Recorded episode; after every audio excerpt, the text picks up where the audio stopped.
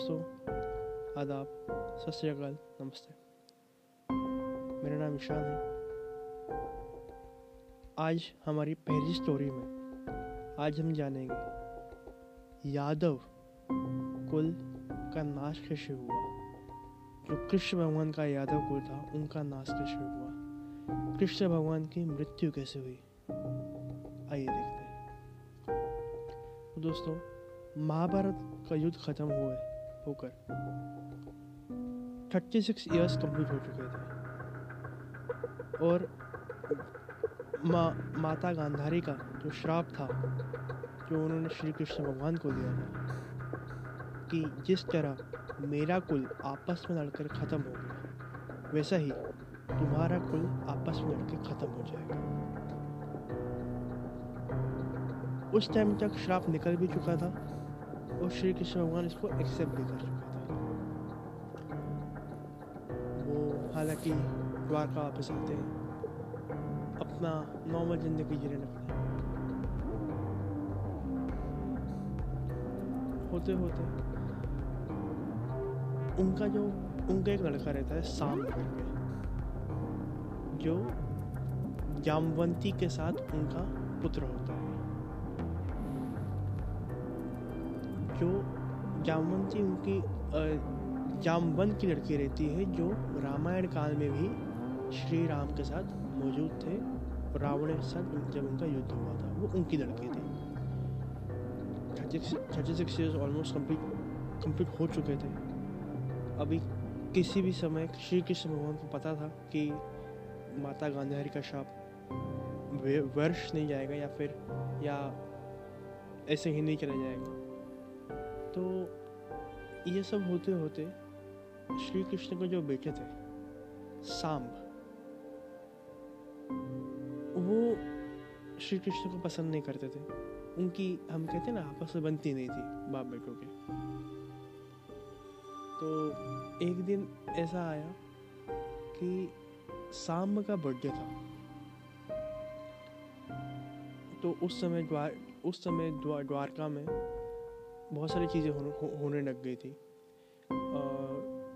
जो यादव हैं वो भी अधर्म में आने लग गए थे। उन, उनके हाथों से भी कई अधर्म हो रहे थे।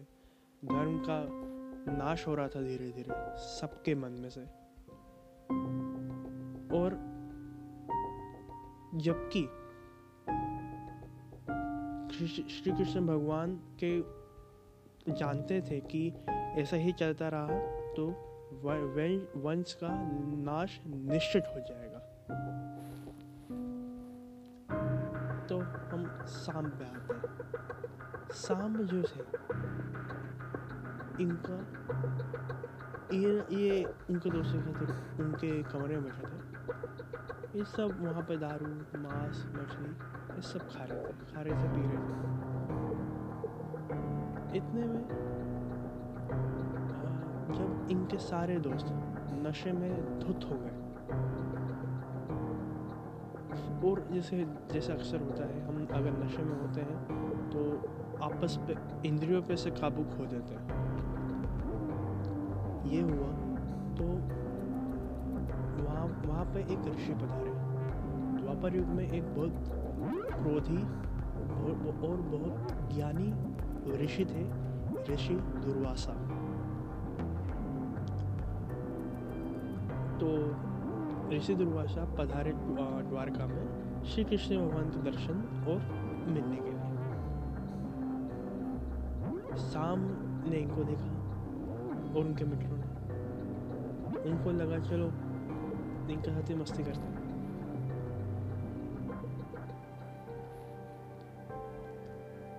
तो शाम ने एक गर्भवती मतलब एक प्रेग्नेंट औरत का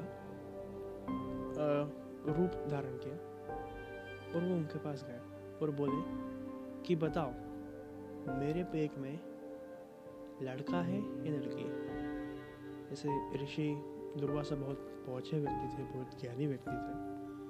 तो उन्होंने समझ लिया कि ये आदमी नशे में और ये हमारी मस्ती कर रहा है। उनको बहुत बार समझाया, मत करो, ऐसे बड़े ऋषि का अपमान नहीं करते, उनको बहुत समझाया। पर शाम जो थे, वो एक, वो नशे में धुत थे। उनको ना अपने आप पे काबू था, ना किसी चीज़ पे।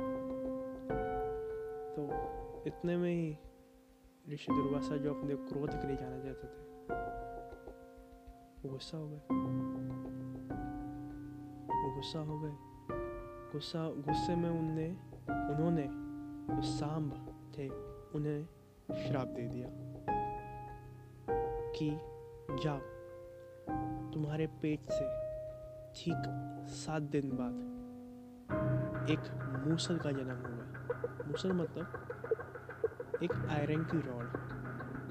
आयरन रॉड आती वो उसका जन्म होगा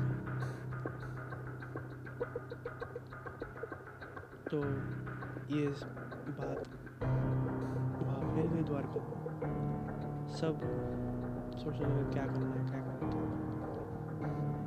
इतने में जो कृष्ण भगवान और दाऊ जिन्हों जिन्हें हम बलराम भगवान भी कहते हैं। उनके दाऊ बलराम भगवान। इन लोगों ने एक मीटिंग बुलाई लोगों की, उनके ही मंत्री वगैरह की। सब डिस्कस करने लगे क्या करना है, कैसे करना है। कैसे यादवों का विनाश ये सब बात कर रहे थे। इतने में कृष्ण भगवान उठ गए।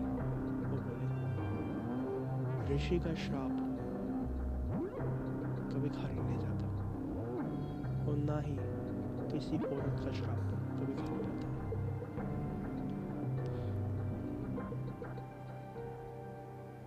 पर बलराम भगवान उन्हें मंजूर नहीं था। उन्होंने बहुत प्रयास किया कि वो अपने कुल का नाश होने से रोक सके। उन्होंने जब सात दिन बाद शाम के पेट से जब वो मूसल पैदा हुआ, उस मूसल को लेकर एकदम पीस के एकदम पाउडर बना दिया। और सैनिकों को सैनिकों को बोला, जाओ इसको एक नदी में बहा दो। जो द्वारका के पास, द्वारका के पास एक नदी थी वहाँ बहा बहा ये हुआ। फिर वापस शाम का बर्थडे आया। उनका बर्थडे आया। तो अब तक तो शराब वगैरह सब बंद हो चुकी थी द्वारका में। ना मांस, ना मछली, ना कुछ। तो उनके दोस्तों ने बोला कि यार, मज़ा नहीं आ रहा है यार तेरा बर्थडे है कुछ तो करना ही चाहिए। तो उनमें से शाम का एक दोस्त है। उन्होंने बोला कि यार, मैं अरेंज करा सकता पर हमें दूर जा, दूर से जाके जाना पड़ेगा। शाम मान गए क्योंकि शाम में बर्थडे था। शाम वो और उनके दोस्त एक जगह पे गए। पार्टी वगैरह कर थे इतने में वहाँ बलराम अब तक जब तो बलराम आया, तब तक सब लोग नशे में चूर चूर थे। किसी को कुछ नहीं था, क्या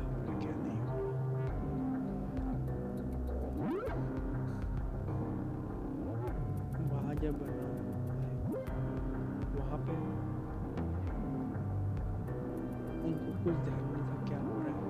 एक शाम के एक मित्र ने उनको गालियाँ बकना शुरू कर दिया।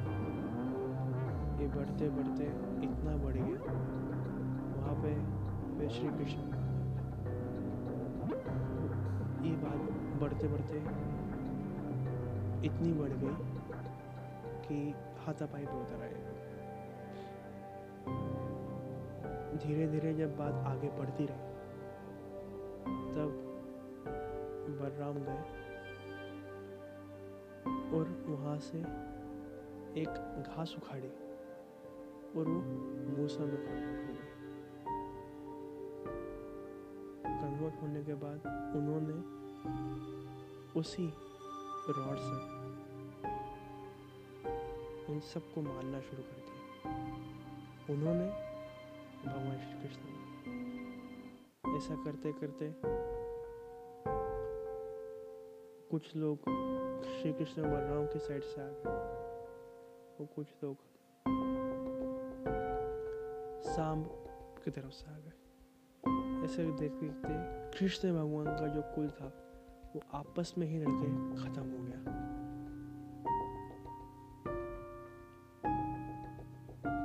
ये सब होने के बाद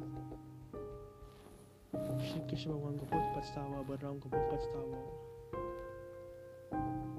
ये होने के बाद जो बलराम थे, वो अपना ब्रह्म रूप धारण करके वैकुंठ लोग चले गए, जहाँ पे वो जो एक तो विष्णु भगवान के सेवक के अवतार थे शीर्षनाग के अवतार थे तो वो वापस चले गए। श्री कृष्ण चले गए जंगलों में। और जंगलों में ही उनको एक उनको एक तीर मार दिया। एक बहिरिए ने उनके पैर के नीचे। पैर, उनके पैर, श्री कृष्ण भगवान के पैर के नीचे एक तिल था, जो रात को चमकता था। उस चम, चमकती हुई आग को देख के उस बहिरियों को लगा कि ये तो हिरण की आँख है। और जबकि वो जगह श्री कृष्ण भगवान के प्राण हुए थे।